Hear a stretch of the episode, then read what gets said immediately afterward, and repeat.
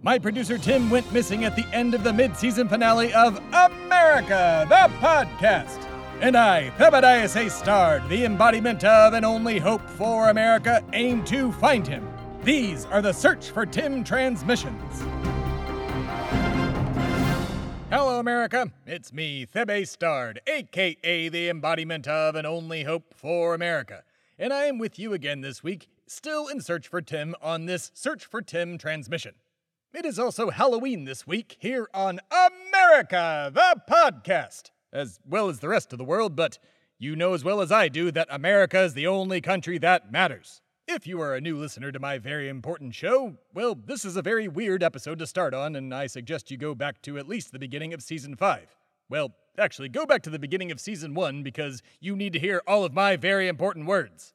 But if you are a regular listener to this show, and you should be, you know that last week I was launched through an internation portal, which I thought was a Stargate, but me and the druid had a bit of a communications barrier, and I also thought Celtic was a language. Apparently, he was speaking Gaelic, which is why I was not able to communicate with him properly. And, uh, I spent a lot of time looking for a Celtic to English dictionary when in fact I should have been looking for the Gaelic to English dictionary. But you know me, I only speak American because it's the only language that matters. Anyways, I digress. Once I was launched through the portal in Stonehenge, I arrived in Romania in the town of Transylvania. Once I realized where I was, I immediately made my way to where I am standing now the throne room of none other than Vlad the Impaler Tepesh, aka Count Dracula. The only problem is it's 10 a.m. in Romania, and, well, Dracula's still asleep. He doesn't wake up till nightfall, so I have to wait until then to speak with him. I guess I could probably kill him. He is a vampire, after all. But then how will I find Tim? Hmm. Well, he can't kill me, and that's all that matters. So, while I wait for Mr. the Impaler to wake up from his slumber, you can listen to this week's very important segment. I myself will be testing out his throne, and I bet it's soft. Vampires have very bony butts. All right, Shui Media producer, take us to the next segment.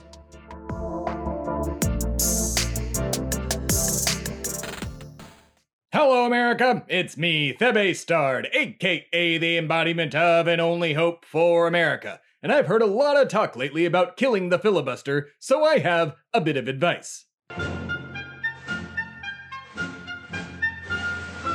To my friends in the Democratic Party, i.e., the party that controls both houses of Congress and the presidency, I have a bit of advice regarding the filibuster.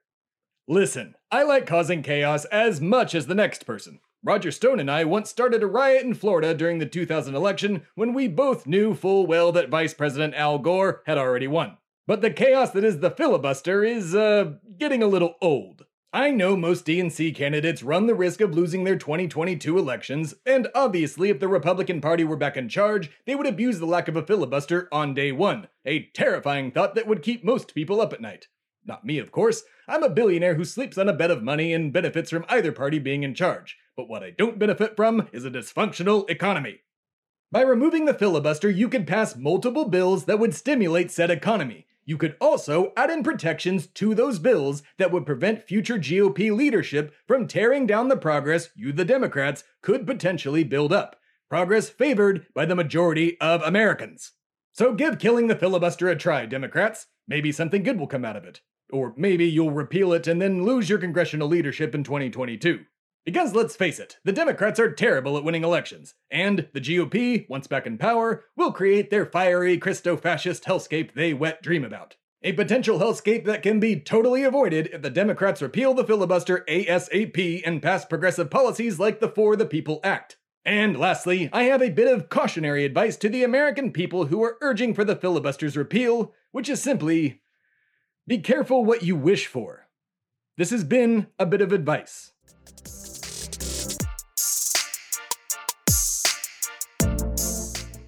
Thank you, pre recorded me. Riveting stuff as usual. As for present me, I am still here in Dracula's castle, sitting on his very, very comfy throne, and uh, it's 3 p.m. So, uh, still waiting. Might go look around, see if he has a library, but it's got a bunch of cool vampire books in it. Um, well, while I do that, let's uh go to a commercial. Maybe a bunch of time will pass in between now and then. We'll be right back after these messages. It's America, the podcast.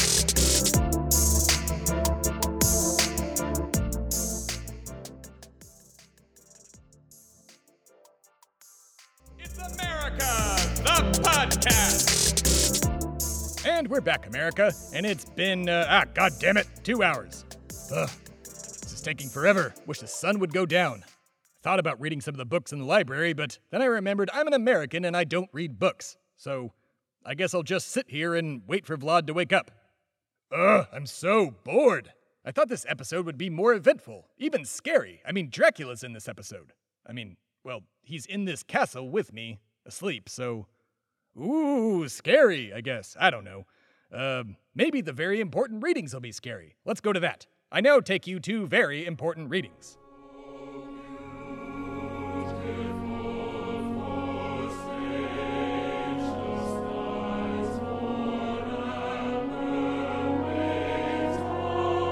Today's very important reading comes from the one and only Mr. Thomas Paine. Thomas Paine. I did not warn you of his theme song because you should have listened to my show by now and you should be ready for it. As some of you might know, or all of you know if you had listened to my show, you know that Thomas Paine ended up in Paris and as part of the French Parliament.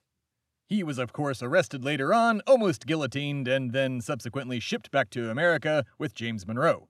But before he left, he was a member of Parliament and gave the following address on his first day in Parliament. The following speech is titled The First Year of the Republic, Paris, September 25th, 1792, by Thomas Paine. Thomas Paine. Fellow citizens, I receive with affectionate gratitude the honor which the late National Assembly has conferred upon me by adopting me a citizen of France, and the additional honor of being elected by my fellow citizens a member of the National Convention. Happily impressed as I am by those testimonies of respect shown towards me as an individual, I feel my felicity increased by seeing the barrier broken down that divided patriotism by spots of earth and limited citizenship to the soil like vegetation. Had those honors been conferred in an hour of national tranquility, they would have afforded no other means of showing my affection than to have accepted and enjoyed them but they come accompanied with circumstances that give me the honorable opportunity of commencing my citizenship in the stormy hour of difficulties. I come not to enjoy repose, convinced that the cause of France is the cause of all mankind, and that as liberty cannot be purchased by a wish, I gladly share with you the dangers and honors necessary to success. I am well aware that the moment of any great change, such as that accomplished on the 10th of August, is unavoidably the moment of terror and confusion. The mind, highly agitated by hope, suspicion, and apprehension, continues without rest till the change be accomplished. But let us now look calmly and confidently forward, and success is certain. It is no longer the paltry cause of kings or of this or that individual that calls France and her armies into action. It is the great cause of all. It is the establishment of a new era that shall blot despotism from the earth and fix on the lasting principles of peace and citizenship the great Republic of Man. It has been my fate to have been born a share in the commencement and complete establishment of one revolution, I mean the Revolution of America, the success and the events of that revolution are encouraging to us. The prosperity and happiness that have since flowed to that country have amply rewarded her for all the hardships she endured and for all the dangers she encountered. The principles on which that revolution began have extended themselves to Europe, and an overruling providence is regenerating the old world by the principles of the new. The distance of America from all other parts of the globe did not admit her carrying those principles beyond her own situation.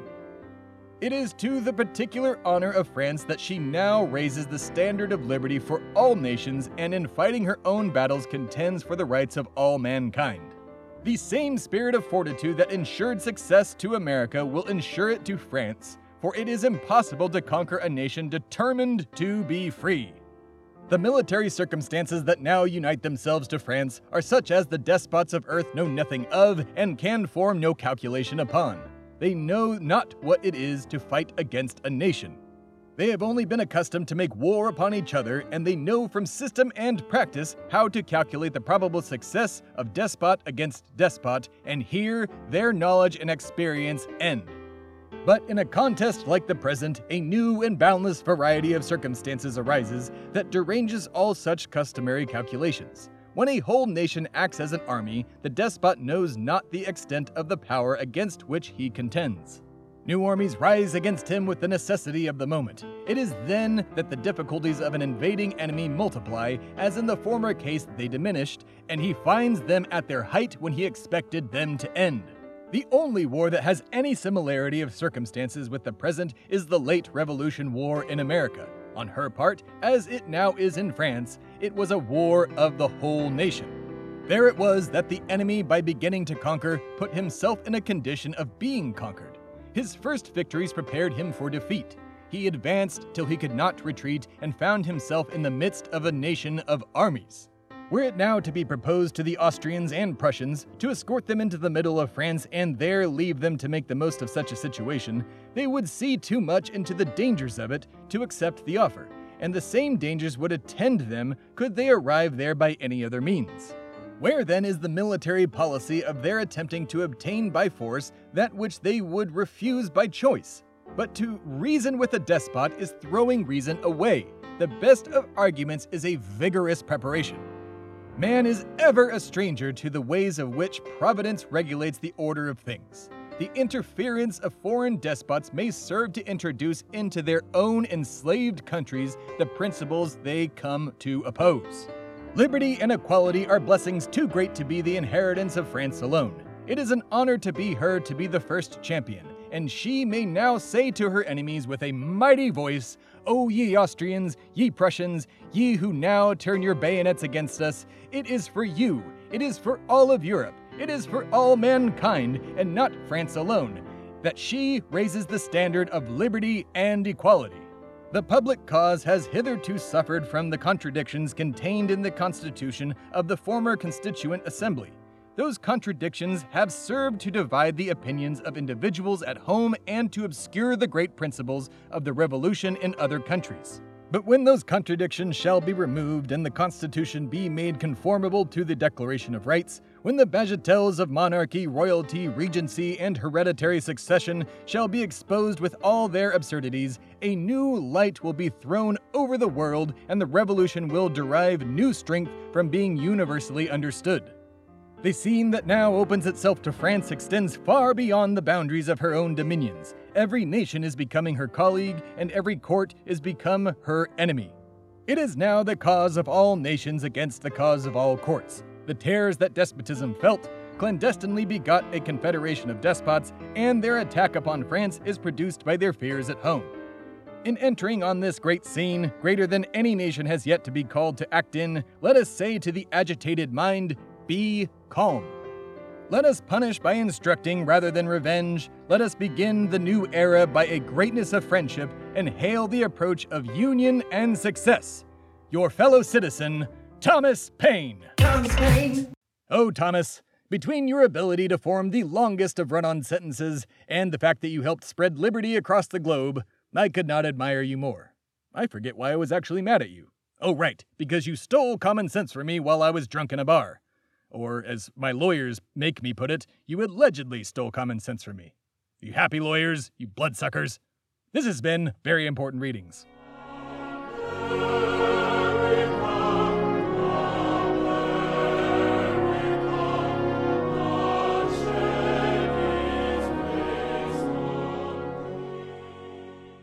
That wasn't scary at all.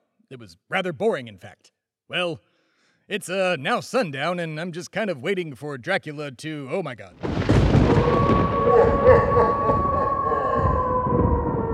Who dares enter my castle? Ah, hello, Count Dracula. It is I, Thebadias Haystard, the embodiment of and only hope for America. Remember, we met at last year's Illuminati blood sacrifice. I do not know you. No, no, remember, me, Theb Stard. I sat next to you, I spilt my blood wine, you gave me some of yours, then we ended up talking about the benefits of imperialism for about an hour. Oh, Mr. Stard, I remember you now. America podcast, yeah? I listen to your show when I go to sleep in my coffin.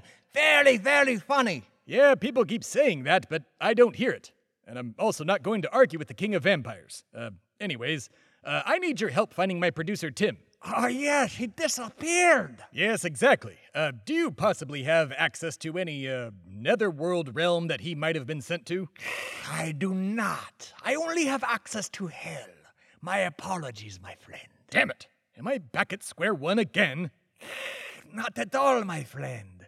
Why don't you head to the lost city of Kurtlodanga and use the interdimensional terminal there? Uh, say it, don't spray it, Vlad. But yes, how did I forget about the lost city of Kurtlodanga under Antarctica? Ugh, the stress of not having Tim around is, well, stressing me out. And it's also going to take forever to get down there.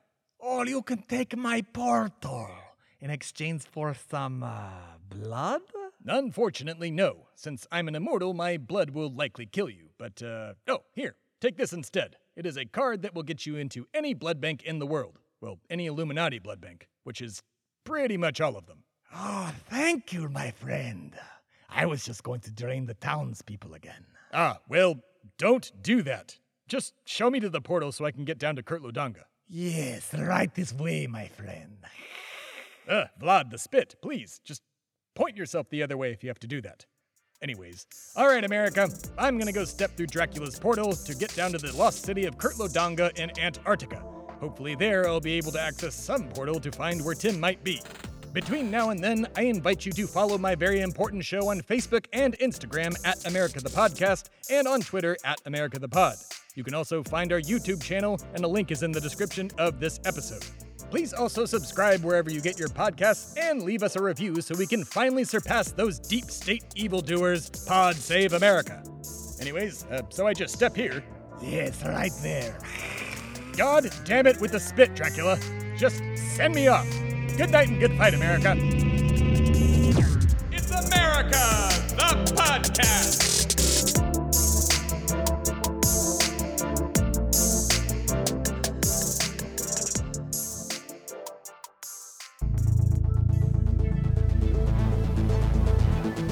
This has been a production of Shui Media, all rights reserved. For more information, please visit shuimedia.com.